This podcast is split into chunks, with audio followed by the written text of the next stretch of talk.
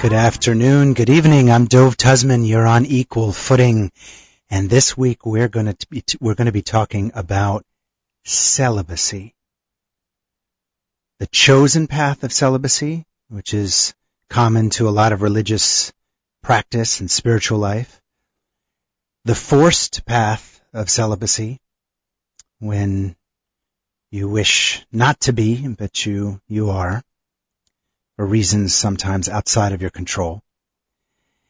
Is celibacy a path of freedom, as Mahatma Gandhi, for example, referred to it? Or is it a path of bondage, something that's unnatural to the human experience? I don't think this is a topic that gets as much airtime as it should. When it does, it's often stylized as a premarital decision only or we, we think of it in the sense of someone who's ordained as a celibate monk or a nun. But the interchange, the intercourse of ideas between those who've experienced different sides of this coin, it was hard in my pregame research to find any of that. So I'm particularly grateful this evening to my guests. Dominican friar Father Joseph Martin Hagen, and Hatari Olugbala. Let's start with you, Father Joseph, who's here in the studio with me. It's so great post-pandemic to be able to be back in the studio together. I missed smiles for a long time. It's good to be human again. Yeah, I, I amen to that. No pun Yeah. intended.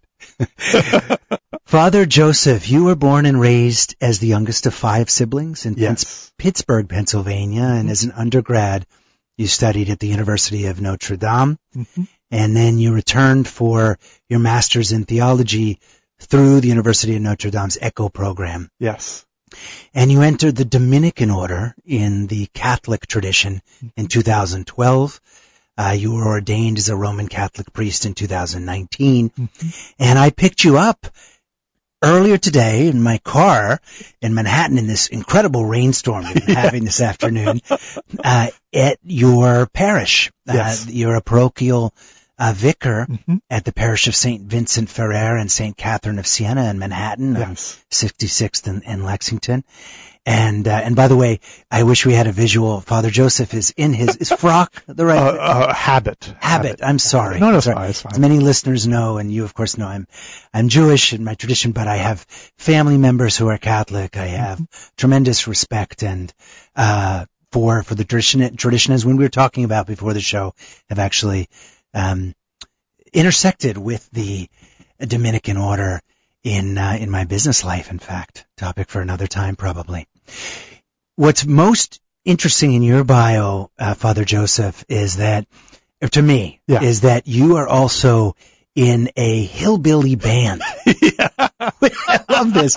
With other priests, which I wouldn't have found out about. Oh. Shame on you. You wouldn't have even told me. I was playing that close. Right, ex- except that, as many listeners know, we do musical interludes on the show, and I pick the music each week, and and you, you very shyly mentioned, well, you know, I'm in a band, and this band is great. So totally off topic, but uh, listeners, you can check this out at uh, hillbillythomists.com. I'm going to spell that hillbilly, which most people know how to spell, and then T H O M I S T S, hillbillythomists plural, dot com. Their latest album is called Living for the Other Side, and they have That's a new it. album about to come out. So thank you for being on equal footing, Father Joseph. Thank you. Thank you. I want to introduce our esteemed other guest who's calling in from Los Angeles, California, Hatari Olugbala. And I honor you, Hatari, for being on this show and talking about what cannot be anything pleasant for you. It involves, I know, a lot of pain. I, I in my life was briefly incarcerated for 10 and a half months. It felt like a lifetime for me and you were incarcerated for 33 years. Um, in, in 1987, uh, Hatari was, uh, convicted of first degree murder and two counts of armed robbery at the age of 16. Uh, and he was, he's now 50. He was just recently paroled in November of 2020 and uh, he was a gang member. Uh, his whole life he's been committed to the black movement in the United States and abroad. And I want to particularly honor Hatari for uh, the way that you've re-entered society since you were paroled. You've been working as a social worker. You've been supervising uh, youth and making sure that common spaces are uh, safe, especially in the context of the recent COVID-19 pandemic. Uh, assisting as well in vaccination programs, and you've been an ambassador for a safe sleeping site for the homeless in LA. So you've gone from the incarcerated environment immediately into helping others. And I also want to point out that you're an active member of a spiritual path. You practice the spiritual system of Ifa. It's commonly referred to as the Yoruba religion. It's a traditional African spiritual cultivation system based on ancestral reverence. Hatari, thank you for being on equal footing. Well, thank you for having me, and I appreciate that introduction. that yeah. was uh, that was that was that's truly appreciated, bro. I really appreciate that. Thank you so much. Well, you deserve it. I, I, I think that one of the challenges, and I don't want to get off topic. We've done a number of shows on on criminal justice issues in the past, and uh, we need to, as a society, recognize that once someone has paid their dues, they've paid their dues. That's what the system is about, and welcome people back with open arms, uh, open minds, and uh, and and and allow for the that rule that I think often prevails that when you um, when you give love, you receive love. When you give respect, you receive respect. And and I give you uh, both on on the air. Hatari, since you had the disadvantage of being on the phone and Father Joseph and I are here in studio, please do feel free to speak nice and close to your phone mic so you get the same uh, same airtime. Okay. All right. So, Father Joseph. Yes. Kick us off with the con- obviously you've chosen a path of celibacy. Yes, completely chosen. Yeah. You know, some of our listeners may not know. As a Dominican friar, you've chosen a path of life lifelong celibacy. Yes. Yes. Okay. Can you tell us about the philosophical basis of that path in your tradition and the personal reason for choosing it? Oh, yeah, thank you.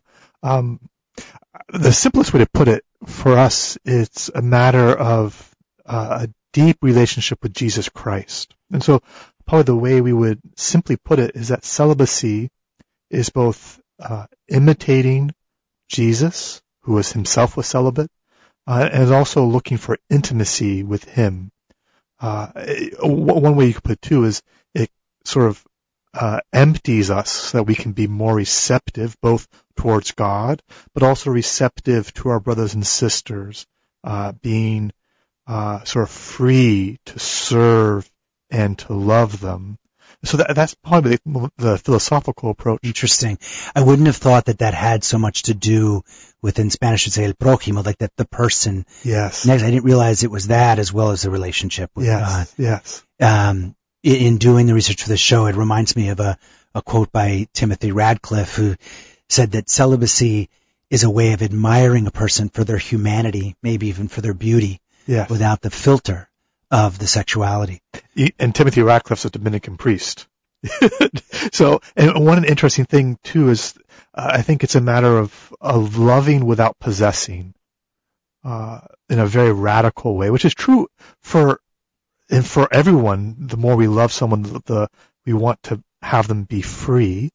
Uh, it, it's just a different level of it to be a celibate priest who's who's celibate but not separated. He's in with the people. Um, and so for me, I think it was a choice of wanting to serve God, wanting to serve my brothers and sisters, and um, certainly offering up the sacrifice of having a, a beautiful wife, of having children, um, but for the purpose of relationship. So not looking simply to be alone, but looking to be uh, at the service of others with a love that doesn't possess others.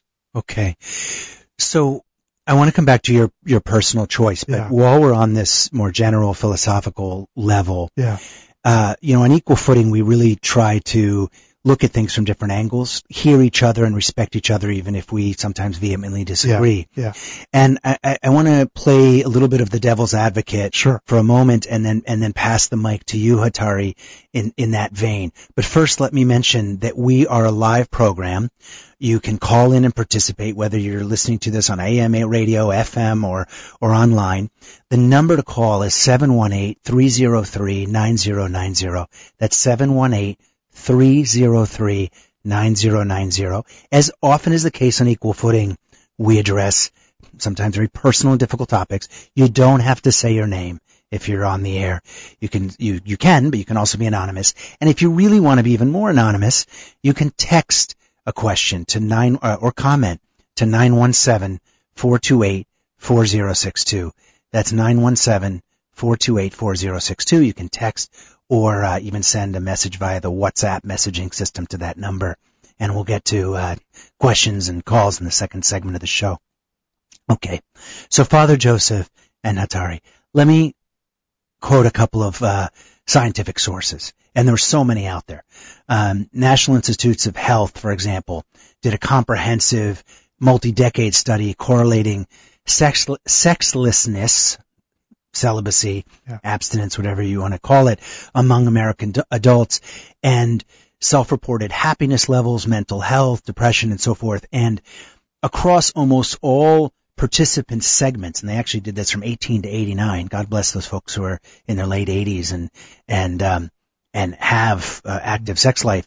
But looking at at at sexlessness, which is the scientific way they put Yeah. that in that in that cohort, across all the cohorts, there was a, a correlation between um, mental health uh, challenges, uh, depression, anxiety, and so forth, and abstinence uh, from sex. So there's there's there's clearly a you know some complication there, uh, at least from a scientific uh, perspective.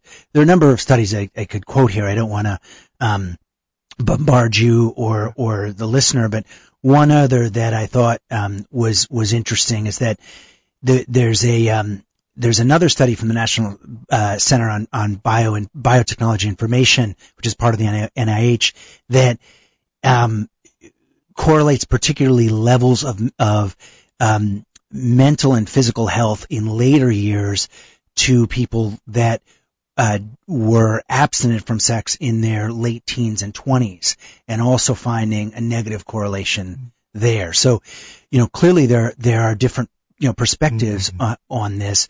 Hatari, I hope I'm not being too blunt. You lived 33 years of your life at least as in in celibacy, obviously forced upon you. Yes. Do you can you talk to that particular aspect of incarceration and how you think it affected your mental or physical health then or now? Well, the act of being placed in forced celibacy basically caused me to think irrational. I was quick to anger. I would distort things that was told to me, and I didn't recognize for some time that it was a result of me being celibate. I had no release, and in prison you need some form of release to make it from one state to the next state. And by that being one of the most consistent releases for all of it, I didn't have access to that. So it all built up. I guess the testosterone would build up as a result of not being able to be released in one form or the other. So it impacted me greatly. I mean, I was withdrawn, then I was over aggressive. I was depressed, then I was too happy. I went through these bipolar states. And it took me some time to recognize that that's exactly what that was. And I was doing other things, but that was the thing that I wasn't doing. I wasn't dealing with that issue. I would read, I would meditate, I would jog, I would work out. I would, I did everything I could possibly think of, but address that particular issue because I wasn't aware that that was the issue that needed to be addressed. And it, and it, it, it impacted me on all levels, mentally, emotionally, physically, spiritually to a point because I would practice uh, celibacy every eight days during my spiritual ceremony. So that day would be that's natural. I would normally be in the mode of being in that. You mean state, you would so you would really- be in that state even if you were not incarcerated? Yes. Every eight days. That's just that just a natural state right there. So that was normal for me. But unfortunately all them other days I wasn't trying to be celibate. But when I was thrown in prison I was forced to be. So it was like I didn't have an understanding of that's exactly what that was until I started reading pamphlets and books and just doing any and everything I could to try to understand why I was like I was. Why am I so aggressive when it doesn't require that level of aggression? Why would I get depressed when there's really nothing to be depressed for at, in this moment? Or why would I get sad for nothing? Now, And I'm like, okay, so yes, sorry, I didn't mean to interrupt. Hatari, I think uh, a devil's advocate position, or uh, you, there may be some listeners who think, well, how the incarcerated environment, and you were in maximum security environments, you were, I talked to you before the show, you were in, truly in hell for a period of time, and and an, there'll be a, another time, another place in this program, I'd like to have you on talking about the shoe and solitary and the effects of that. How how are you able to pinpoint the lack of sexual release as so directly tied to these other uh, these other circumstances and and and exhib- exhibitions of uh, violence or bipolarity uh, could it not be attributed to the overall environment that we're in and and and not to the the sexlessness of the environment people could argue that that's not incarcerated, but one of the things that prisoners have a tendency of doing is we live through like a checklist thing. Because you never know exactly what each day gonna be, so you basically lay out what you want to achieve and what you want to do throughout that day. Uh-huh. So when I decided I need to figure out what was wrong with me, I created a checklist of things that I was going to look into. Like the first thing I did, my mental state of mind, my upbringing, the environment I came from, and I started looking at those things. I'm like, okay, when I was this age, I was acting this way, and then I was like, no, that's consistent with that age bracket. My Right. state, I'm okay then. And, so I took, I had a little checklist, and I kept going down this checklist, and the only one I didn't think of was celibacy because it just didn't enter my mind because we're not taught to think that way. right So as I kept doing it, I had got accustomed to studying and investigating things. And I said, well, let me broaden my field of investigation. What else am I deprived of? Oh, I'm deprived of sex. Oh my God, why did I get this part? right So then I started paying more attention to myself. Okay, let me see. And I, I started being real mindful of myself and how I'm feeling and what I'm feeling. I'm like, okay, like I would, I would see a lady or I would watch TV and I would trip how I would feel as I'm watching. I'm like, you know what? Let me cut the TV off and grab a book and see. And then I cut the TV back on and I was still them. I'm like, you know what? This might have something to do with it right here. Because every time I sit to look at this TV and I'm looking at this beautiful woman, I'm looking at Leonardo Beach, where, okay, I would get angry, sad, and depressed all in that one mode. right I'm like, okay, this got to be it. So then it requires the next phase of the experiment, which I don't know if we're allowed to speak of the next phase of the experiment to confirm that's what it is. Let, let's. I want to come back. I do want to uh, put a, a placeholder there. We're going to take our first break, but I want to come back and and and talk a little bit about the context of you know conjugal visits and and that environment, and try to uh, set the stage a little bit for the listener and understand what what that dynamic of forced celibacy is about. We'll be right back on equal footing. We're talking about celibacy. Path to free. Is it about freedom? Can it be about freedom? Can it also be about bondage? What are the positive and negative effects? I'm with Father Joseph Hagen and Hatari Olugbala, and we'll be right back. Deaths in the world and it's gone viral. Everybody's talking about a new revival. When it's a question of love and survival, bourbon, bluegrass, and the Bible.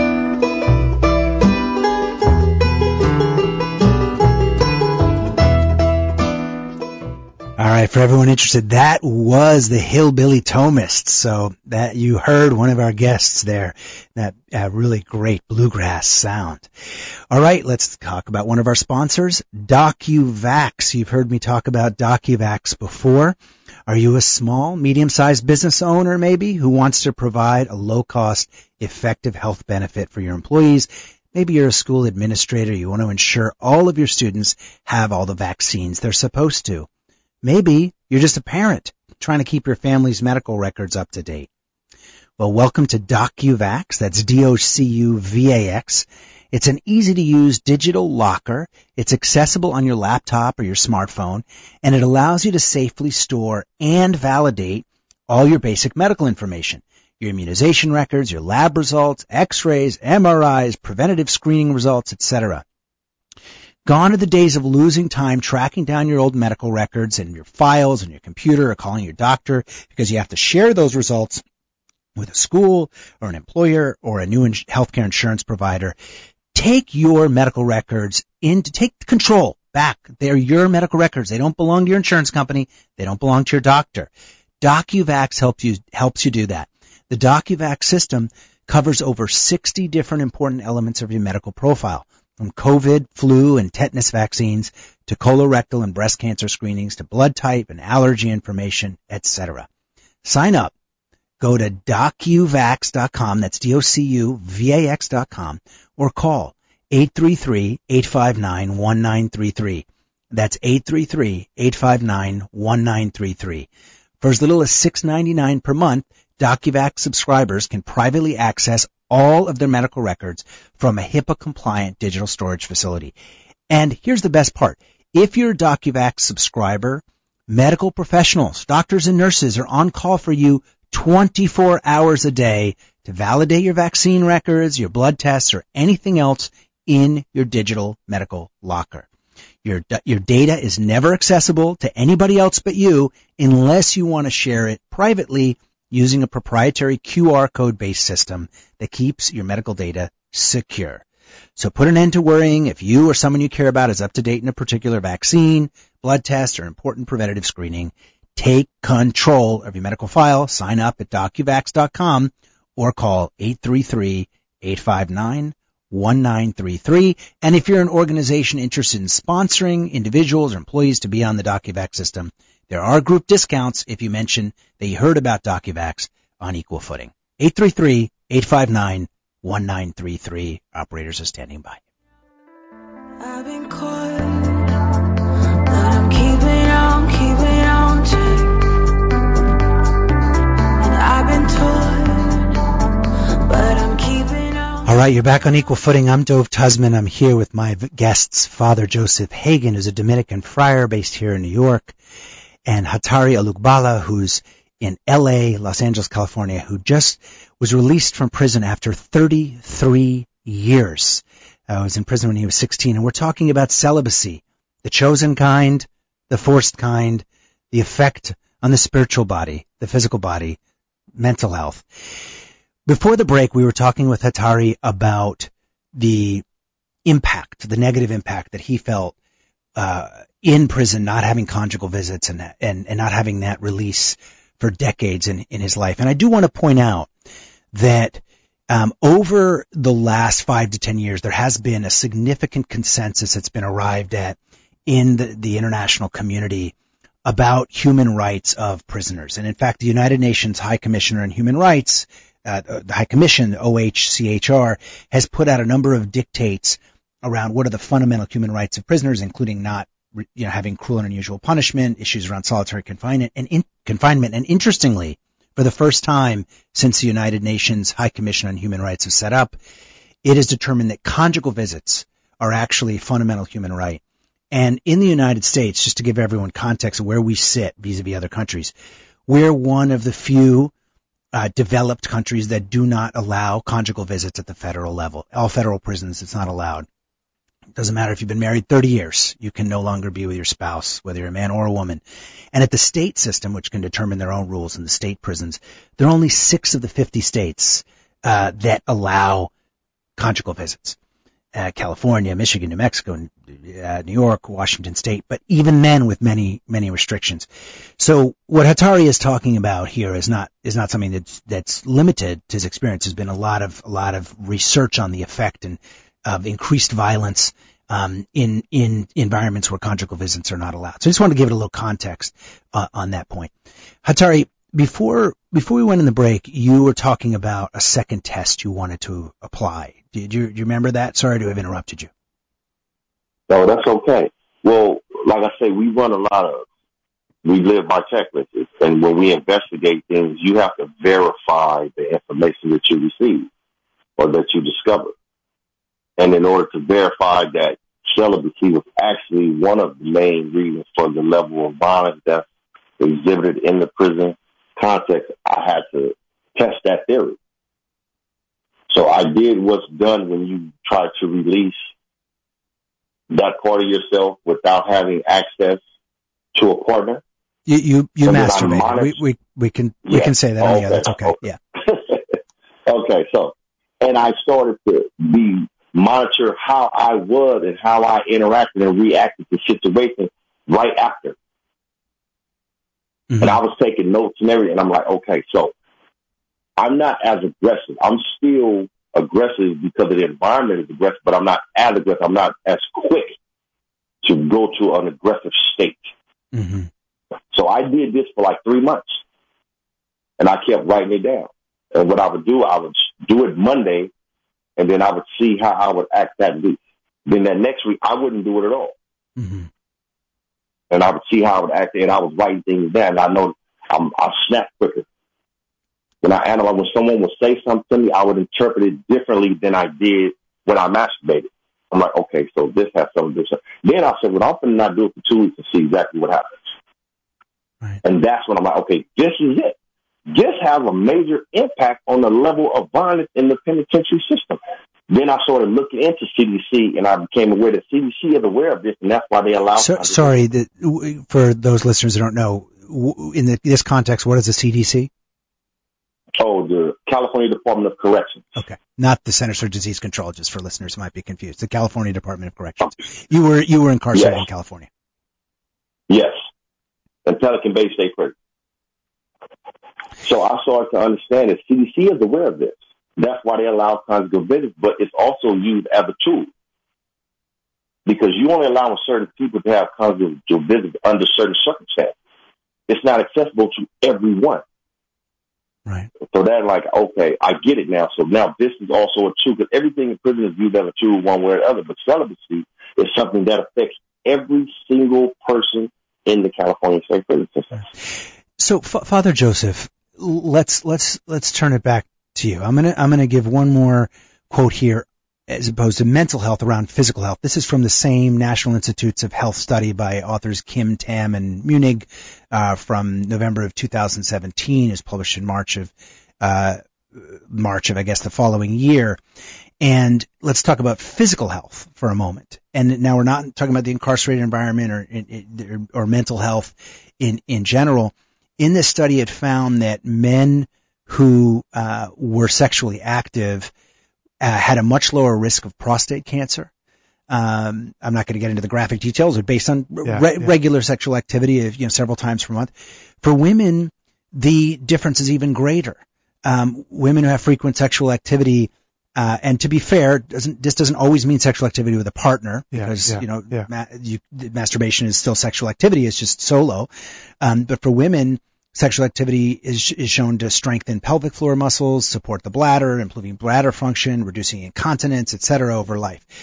So back to you. We have all of these would seem to me pretty reasonable. I mean, you, you have yeah. human rights issues, yeah, yeah. incarcerated environment. You have um, potential. You have lots of studies around the impact on mental and physical health. Does any of this sway you? And can you can you discuss um, how in your personal journey, maybe if you looked at that, if you overcame it, and, and the spiritual aspect yeah. to counterpoint that? No, I, I think, well, first of all, I'm in reverence of all that Hatari went through. I'm just still taking that in myself. Uh, the way I would put it for, for priests and for nuns, it, it, it's kind of like a psychological double down, uh, that, right? So when, when I come to enter into, to become a priest, it takes anywhere from six to eight, sometimes even longer than that many years because they want to test you first to see if this way makes you happy, makes you more full of life and loving. And if it doesn't, you can pretty, you can tell pretty quickly, you know? And so it is, it's a tested thing before Um, because for some people it is, it would, it would make you go crazy. But for others, and we just chalk it up to the grace of God, you're given a particular gift that this actually is a life-giving way for you. Um, and I think one thing too, and I'm just, as I'm taking in, uh, what Hatari's been through, it, And by the way, I'll tell you both, we, we are, we're definitely generating interest on both, on Yeah. all sides of this, because I mean, flooded Yeah. with questions on the tech side. We was Yeah. the, the board lighting up. So go, go ahead and we'll, we'll, we're going to have to take our second break in a moment, but we'll come back to some of our uh, callers' questions. one, one of the biggest differences I feel as a priest is that I have many good relationships with women in my life. Uh, women who are relate to me as like a mother to a son or like a sister to a brother, and even some sort of daughters I have like goddaughters I to see who are like four and a half years old. And having, um, obviously I don't have intercourse or anything romantic with these women, but I still, there's something about just the emotional, uh, what women do for us men, uh, these, the sort of affirmation, the sort of encouragement. There's something that, um, that, that sort of keeps things human for us as priests, even if it's a not romantic, uh, platonic, but not in the cold sense of platonic Right. uh, but still like having very meaningful sisters in my life, mothers in my life, uh, daughters in my life.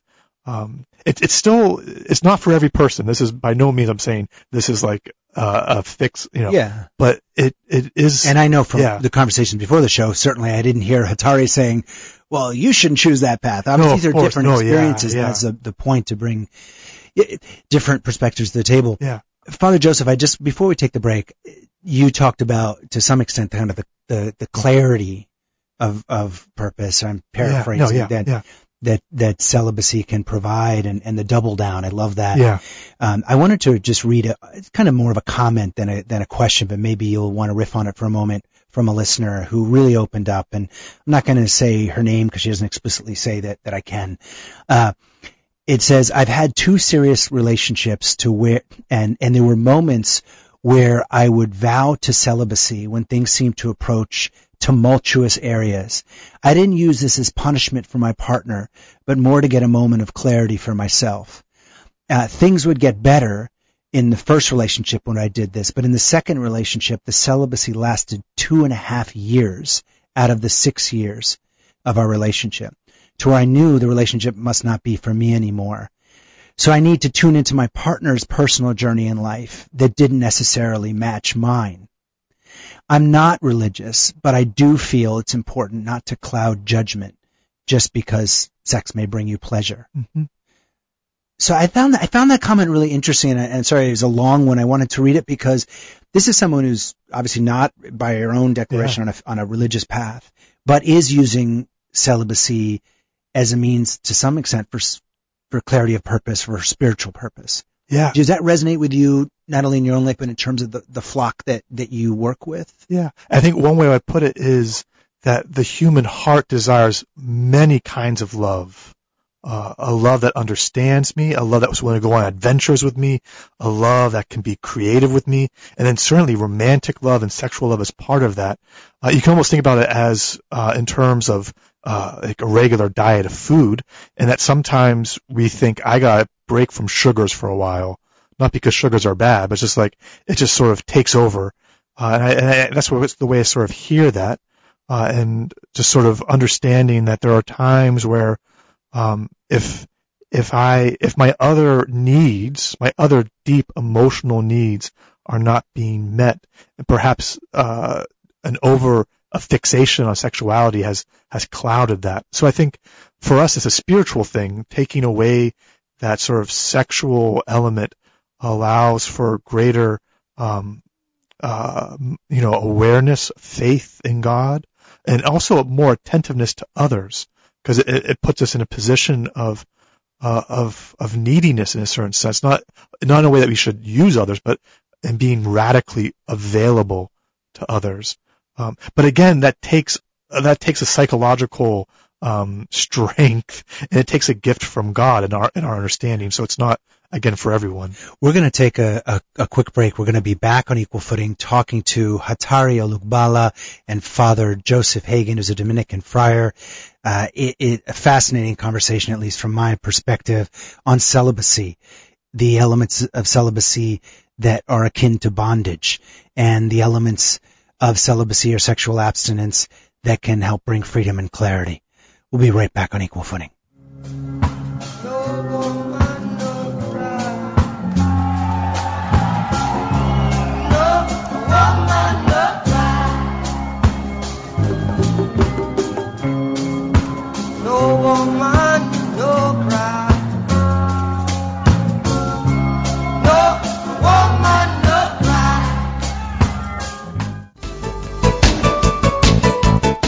Equal Footing with Dove Tusman is sponsored by MDCS Dermatology, your experts in skincare.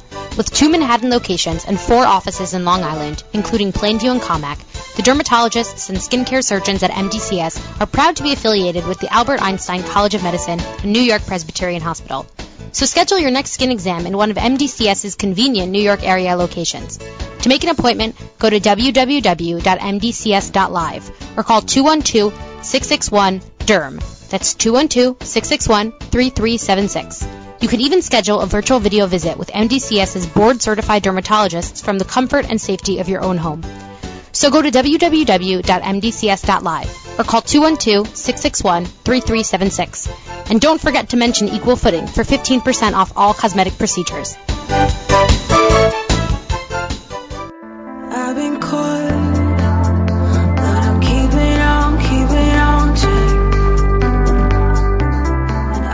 Right, you're back on equal footing. We're talking about celibacy, freedom or bondage.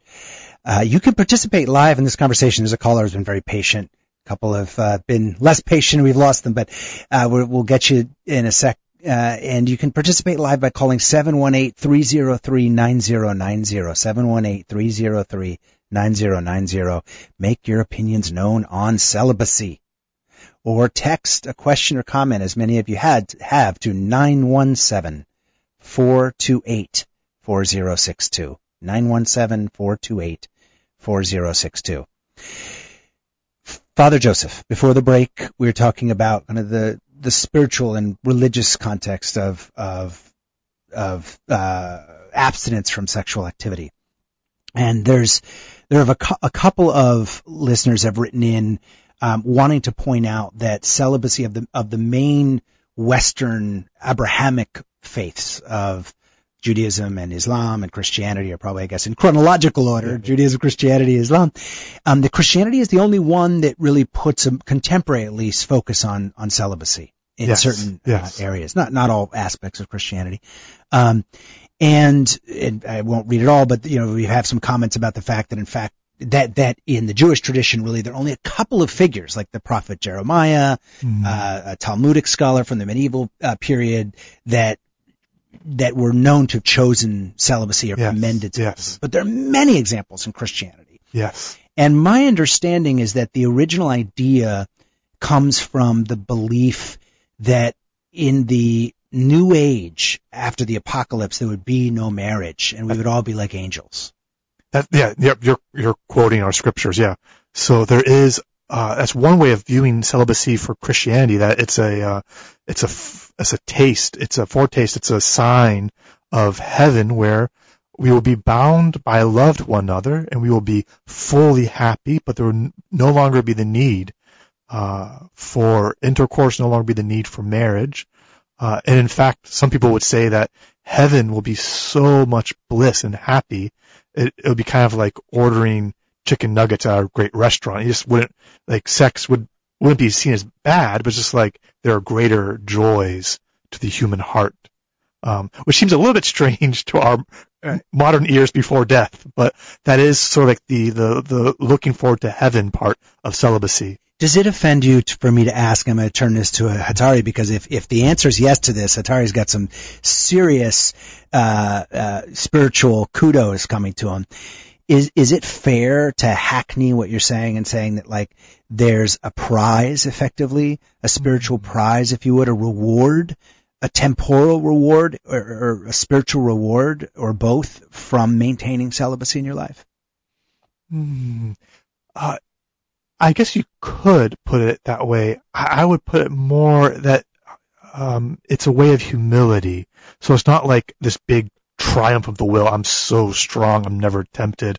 Um, but it's it's uh, a poverty of spirit before the Lord to say, Lord, you're the only one for me and I bring you my heart, which today might be facing temptations left and right, or the next day I could just be thinking about other things, right? Like a priest doesn't live in his life thinking I'm a celibate, I'm a celibate, I'm a like we're usually sure, you, yeah, other things in your mind, yeah, other things in my mind, yeah, yeah. Um, and so if it if it is a reward given to us, we would receive it as a free gift. So not saying like, God, here's my sheet of being a perfect person. You owe me this. Right. But saying, Lord, you gave me that uh, freedom, that was your gift itself, and now you're giving me a gift on top of that gift. Um, so it's, it's, so interesting eh, because yeah. as as a practicing Jew, you know, one of the highest, if not the highest mitzvah or, or, you know good deed, holy act that you can perform is to have children. Yes. Oh yeah. And so, and I, and I know that's true in Catholicism as we well. We have big families too. Right, right. Hatari, you know, lay it on us because if you know, don't be shy. It, do you are you to some degree sitting there thinking like, okay, this priest has no idea what he's talking about. Like, it's like that could be true. You had you you had celibacy forced upon you, at least in terms. Well, yeah, celibacy. You, you couldn't have sexual activity with a with a partner uh, of your choice for for over three decades. Um, how are you doing now? How do you look back on that? Are you are you angry about it? Do you see it as a, having somehow been of spiritual benefit? Celibacy has its purpose when it's done intentionally.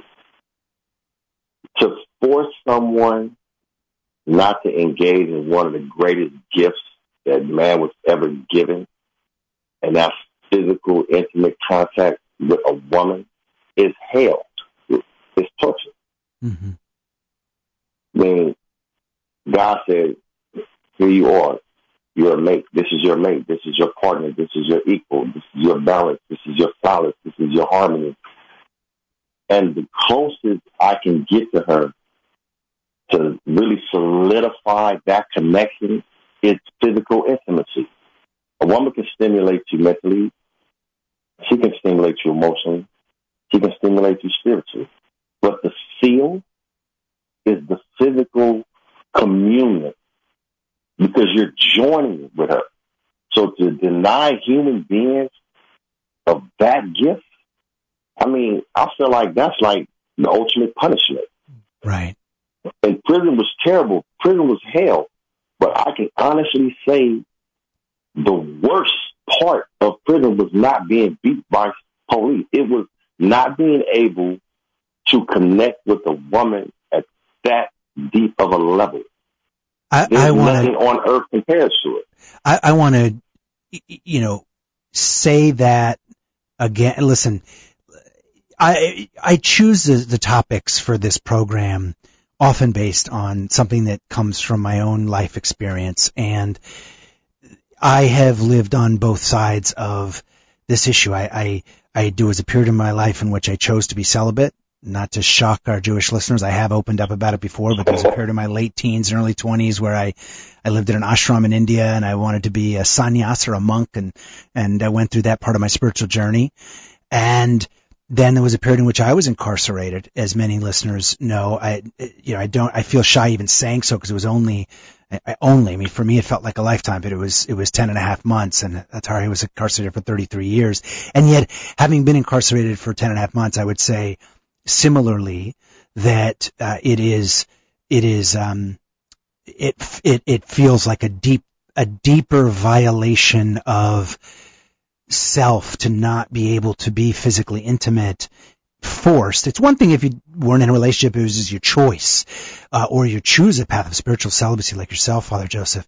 But when it's something that's forced upon you, it almost feels like uh, not having uh, you know, food and water. I mean, it, it, it, can it can feel like that. And of course, there are horrible other abuses that I would say are worse in the incarcerated environment. Uh, but it is very high up there. And I think Hatari is someone who was incarcerated for 33 years to have you in, in really harsh environments, maximum security environments, to have you say that that was the worst part above being, you know, beaten by guards, other things that may have happened there. If that's what I hear you saying, that's extremely powerful. It's the the impact of being celibate affected me to a point where even now I struggle with connecting with the woman. I desire it, I yearn for it, I long for it, but I'm having a hard time allowing it to envelop me because Yeah. I've been deprived of it so long Oh, and the pain that sits there, it doesn't go away. Even when Uh-huh. I'm sitting with the woman, even now since I've been out, I've been had sex, I don't feel what I should feel because I've been deprived of this feeling for so long. Oh, it yeah. may just be I don't recognize it anymore. You know, you, this you almost bring tears to my eyes saying, and it's very powerful, Hatari, and I honor you for opening up about that. There's actually a comment from a listener on this point that addresses what Hatari just said about the difference between asexual asexuality and celibacy, and can one lead to another? Can practicing celibacy, and I, I'll ask, I'll act, I'll, I'm going to ask you this, Father Joseph, before we go to our last break, because you've chosen the practice of celibacy Yes, yes, yeah. and and the the practice of celibacy was forced upon Hatari. Do you feel that in practicing celibacy, it has led to asexuality, meaning uh, which is an, a sexual orientation in itself, uh, uh, less of a of a life focus on that? Do you kind of get to a point where it it isn't you don't you, you feel somewhat asexual? That's a listener's question.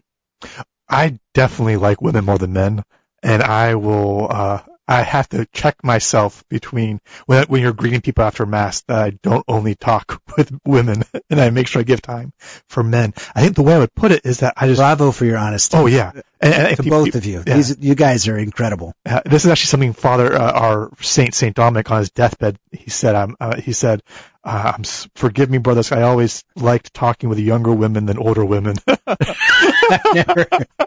and and just the sort of realism about that. Uh, But um, one way to put it, though, that a little bit maps onto that is um, because in this setting, even with all the scandals in the church, which are a terrible, terrible thing, but when I meet with a woman, it's it's a given that this is not romantic, Right. And uh, and so that sort of sets a very clear boundary, and then w- within the boundaries of talking as brother and sister, um, I can I feel so. I guess the way I would put it is like I it's second nature for me not to like try to get close to that romantic boundary. So in that sense, there as far as n- becoming less like I'm not going to propose, I'm not going to like try to seduce a woman. So like that just like isn't that part of me just not in work. Right. But the part of me that still just enjoys a woman's company more than a man's company and her ability to listen in a way that women listen differently. I mean, of course, that's broad strokes, but you know,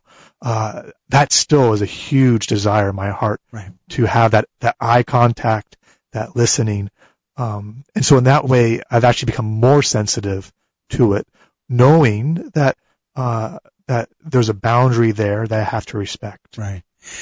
We're going to take our last break on Equal Footing. I wish we didn't have to do these ad breaks in this program, talking about celibacy, its aspects that are akin to spiritual freedom and, and uh, clarity, and its aspects that are akin to bondage and unhealthiness. We'll be right back on Equal Footing with Father Joseph Hagen and Hatari Olugbala.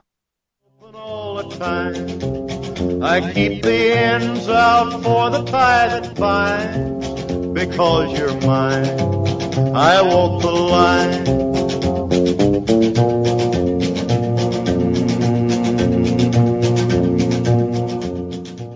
Little Johnny Cash.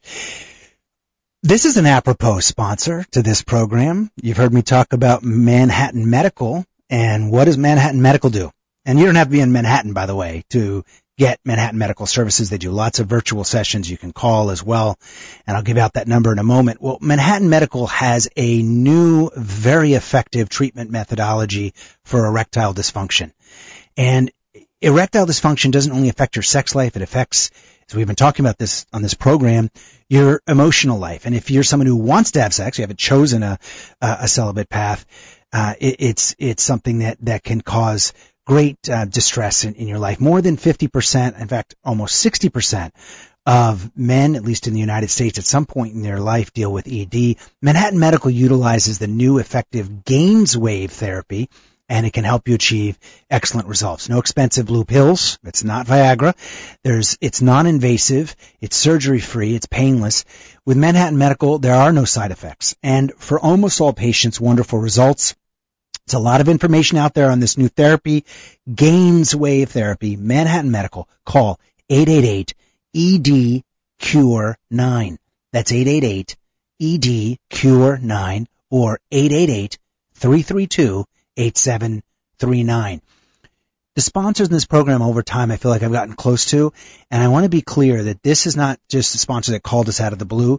I got to Manhattan Medical because a very dear friend of mine, a business partner, a longtime friend, he's in his mid 80s, his mid 80s, and he had had difficulty dealing with erectile dysfunction. He went to Manhattan Medical, used the Gainswave therapy, and he's having an enjoyable sex life. Call, you can help you at any age. Call now for a free consultation. That's about a $200, $250 value. If you mention you heard about it on Equal Footing, call Manhattan Medical about their ED Cure Gainswave therapy at 888 332 8739. I've been caught,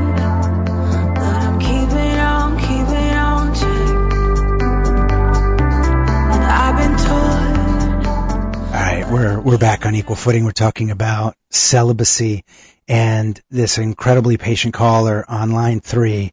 We are going to take him or her now. Let's see if I can do this without dropping you. Line three, you're on the air. Good evening, Dove. Hello, is this Stan?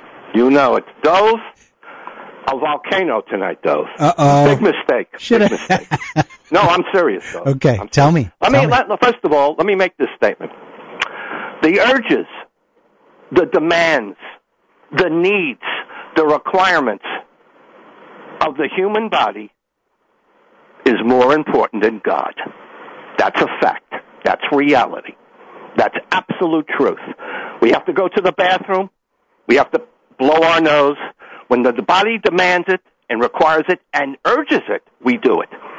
Sex is the greatest urge and the greatest need. And when it is denied, things happen. Now, I need to ask this. Are you a Catholic, sir? Yes, sir. Uh, Okay. just well, the- then you the- know where I'm going. hang on a second, just for the clarity. no, no. You, you have. You, No, no, no, I'm not, I'm not. I'm not interrupting you for that purpose. I just want to be clear that the person who answered was Father Joseph. Yeah, okay. And- that doesn't make and also he says he's a Catholic. He's a. Pri- that's all I need to know. Yeah, but the other guest practices a different guest. uh, uh, spiritual He was in prison for 30 years. What was he in prison for, if I may ask? I think I mentioned at the outset for murder. We didn't hear you. It was garbled. I, I apologize. I'm not sure what happened with the audio. For uh, he was found guilty of murder and two counts of armed robbery. Okay. And we're supposed to care about his sexual needs. Is that what it was coming? He said, I'm glad he served his time. Well, we're supposed to care about his sexual needs. Is that, is that what this is about?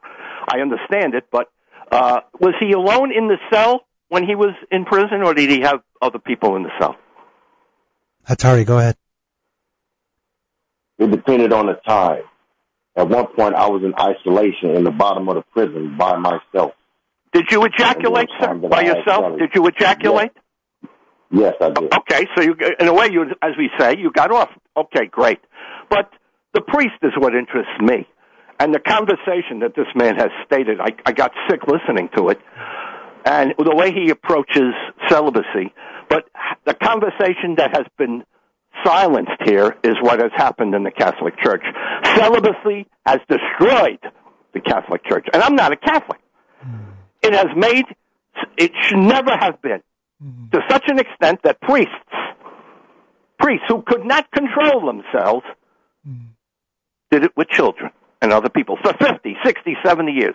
This is an organization, a religion that needed, that worshiped Christ, and they looked the other way They could not control themselves because you can't control yourself.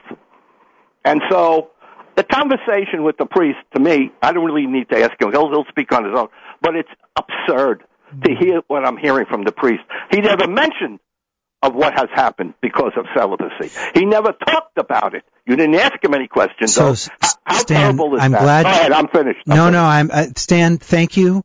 Uh, uh, your your opinion, your question is is a totally valid one, and I just want to make sure uh, b- before Father Joseph answers to understand. Are you saying that that because of celibacy, you believe that Oh, the priests were more likely to act out in that way? Uh, look, the evidence to is behave in that front way, of you. say.